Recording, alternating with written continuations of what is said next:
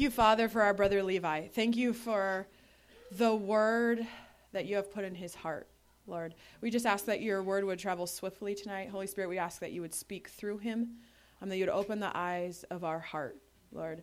I pray um, just for the spirit of wisdom and revelation and the knowledge of you for all of us who hear this, Lord. And so we just ask for a, um, a baptism of your love tonight. And we just, yeah, we just are expectant. And we just thank you for what you have prepared. In Jesus' name, amen. Amen. So, Do you want, do you want, me, do you want to hold this? Do you want me to set it up for you? uh, hold this fine too. Whatever. All right. Um, well, first off, Tony told me that if I got up here, there was something I had to do, but I kind of forgot what it was, and I think, I think this was it, and it's it's mostly just to honor Paul, but I, I felt really compelled to just start doing this voice. So, that, that's good. That's good.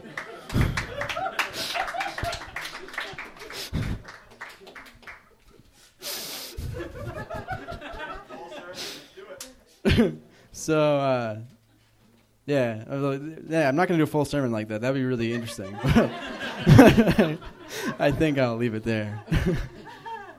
um, so I think um, you know I, I started off. This is a random thought section of my message, and I and I don't even know where I got this, but I think you know a lot of people say that your your your you your your behavior dictates what you actually believe about things, but I think it's also true that your that your belief your beliefs actually influence your behavior. And um, if you don't know who you are and you don't know that you're loved by God, then that that's that's going to influence your behavior in ways that you didn't even you didn't even know were possible. And uh, so I started off with Ephesians. But God, who is rich in mercy, because of His great love with which He loved us, even when we were dead in trespasses, made us alive together with Christ. By grace you have been saved. And I chose to open with this because it's probably clo- it's probably the closest. It says it talks about God's mercy and His love, and those are good things. But it also says it's God's mercy. And a lot of times, I think one of the quick, one of the easiest things to believe is that Jesus is good because you know Jesus is the Redeemer. But then there's also God of the Old Testament. What if He's wrathful? What if He doesn't like me? But the reality is in the, in the, in the Word in John 16, Jesus told Jesus clearly said that the, that the Father Himself loves you because you love me and believe that I came forth from God. And if you don't believe that the Father loves you, then you're always going to wonder like, man, you know, Jesus is there for me, but what if what if God isn't? You know, what if God is mad or I'm about to fall over the edge and only Jesus is standing in the way? But the truth is that like they're one heart, you know. Father Father and Jesus like the Father sent his son and it says in Romans that he gave up his son. that it was like, it was like it was, it was his gift and that if he if he gave up his son, how much more he not freely with him give us all things? So if the Father gave up his son, that means that like that was the most valuable thing that the Father had was his son. And that was that was his heart. That was everything that he had, and he gave it up in his son. And so that's his heart too. His heart for you is mercy and grace, and that's like the first. That's something you have to understand in order to even become a, even become a mildly healthy Christian. And um, I'm going to tell you a story now. yeah. Um, okay, and this is this is a good quote that I can't remember. Oh, it's a Jack Frost quote, but if I, but but it says that unconditional love is not based on the character of the person receiving it, but on the character of the person giving it. And I think that's very that if you if you don't understand that God loves you freely, then you're always going to try to be earning his constantly earning His grace and His mercy. And um, Jack Frost was kind of the first person to really, or one of the early people to really start doing like doing the Father's Heart ministry. You know, he was radically filled with the Holy Spirit. All all the addiction in his life were broken. He never went back to drugs, never went back to alcohol, never went back to any of that stuff.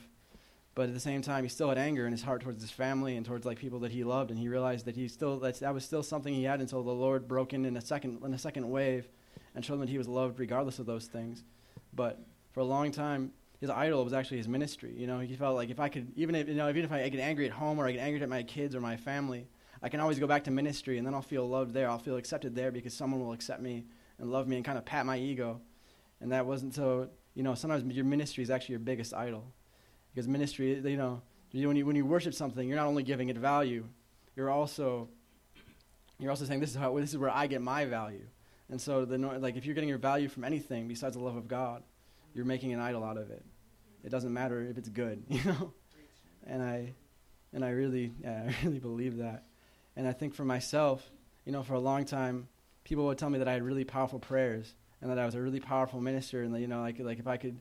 And I started, and I started to really, you know, I started to really believe that, and, just, and it's just because I was saved and filled with the Holy Spirit. I was like, man, I can, I can do this, and even if I fail, even if I fail in my walk, I can I, I can always pray for people. But at the, at the same time, I was struggling with a lot of things, a lot of things a lot of people don't know about, and just like there was fear and there was a lot of insecurity, and I used my own ministry as a way to kind of get value, and it also, but then it, was, it wasn't just harm, it wasn't, and it was, and you know, it was harmful for my self worth because I was, I was either way up here or way down because I wasn't, you know, I was either way up there because I was ministering and I was doing good, or I was down on myself because I couldn't, I couldn't quite make it, and I always, and I knew that I was, I knew that I was falling short, and that's not just valid. That, is, that, that isn't just hurtful to me. That's hurtful to people I'm ministering to because then they, then I'm starting to like look at them and be like, man, they're not as they're not as gifted as I am, and they're not anointed. They don't have the, they don't know the word as well as I do.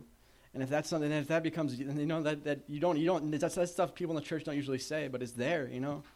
If you, if you don't know who you are, that's where you're going to start getting your value from.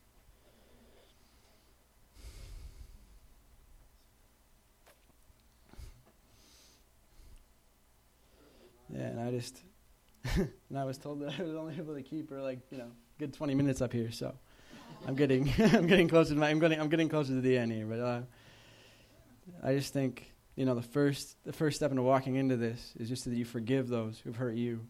That if you, if you don't forgive people who've hurt you, especially your parents, you know, like a lot of people, like they hear that, you know, I've heard a lot of people, this is a fairly new revelation, but a lot of people have taught, taught on it. And the first thing people usually say is, well, if my parents had done this for me, then I'd be more loved or I'd be, you know, I'd be better at this whole like giving away love thing. But the reality is that if you don't forgive them, you know, your judgment judgment is not ba- your judgment is not going to be based on anything besides your own. Like Jesus made it very clear that you know you're, you're, you're, if you forgive, you'll be forgiven. You know, that's the that's the that's the goal. That's the going of the golden rules in heaven. And so, one of the greatest things is you have to forgive those who've hurt you, or you're never gonna you're never gonna you're, you're never gonna start experiencing your own forgiveness. And that is just something you need you need to know. And um and I think that Scripture, you know, Scripture is always good and. Uh, Luke 15, I think, is probably the, one of the clearest passages where it talks about, you know, it wasn't the father who got mad at his son for coming home and wasting things. It was, it was the son who came back and said, I'm a sinner. When he, when he, he, came to he came to his own realization of, like, man, I need this. I need grace. But it was the father who came to him first and, like, threw his arms around him and told him that, you know, he, he was just, he, all he was concerned about was love for his son. And I think that's something that we just, we need to, you know, it just needs to be burned in your heart. That he loves you no matter what you do, no matter where you go that you always have a home. It's just, it's just contingent upon you returning to it. You know, Jesus, when he was talking to the thieves on the cross, you know, that one thief said, we were, we were receiving the just reward for our deeds, but this man has done nothing wrong. You know, that's all that it takes. That man had wasted his entire life killing people, you know, murder. I don't, I don't know what he did, but he I mean, it was bad enough that the Romans decided that he should be thrown up there with Jesus, you know. And that, you know, when he came to that revelation on his own, he was like, man, I need, I need grace. And I, and, that, and that's all it takes. You know, all it takes for you to have a relationship with God is just to come back and say, "Man, I need, I need mercy. I can't do this on my own anymore. I'm sick." And if that, and that's you, you know, that's, there's always, there's always a home for you. And I think that, I think that's something that we, that we need to, we need to realize, even if we're Christian. You know, even if you're a Christian, sometimes you, you can still live as though you don't have a home or you're not, you're not loved, and you need, you're going to find that somewhere. You're going to find it somehow. You know, there's always, there's going to be an outlet somewhere. And I know for me, there's a lot of outlets. You know, a lot of places I try to find love that wasn't rooted in the, lo- in the unconditional love of God who loved me because that's what He does, not because of who I am. And yeah, so I'm just going to close here with this prayer. Um, yeah, and so I guess the last thing would just be surround yourself with people who represent the love of God. You know, find people in your life. I know I have a lot of people here right now who've represented the love of God to me in places where I couldn't, I couldn't do it on my own. You know, I knew that I was at the end of my rope and at the end of myself, and there have been a lot of people here who just came alongside me and kept telling me, you know, don't give up. Even today, you know, I got a ton of text messages from people just being like, don't, like, you know, you're, do, you're going to do great. And I, I really appreciate that. And I really appreciate all of you being here. And, um, but yeah, just can keep, so, so for that's you, just find, your, find people like that who will build you up even when you don't feel it yourself. And, um, yeah, I think I would just like to close with the, with the prayer that I got from that Jack Frost, the guy I mentioned earlier. It says, Father God, help me to experience your love and give it away to the next person I meet. In Jesus' name, amen.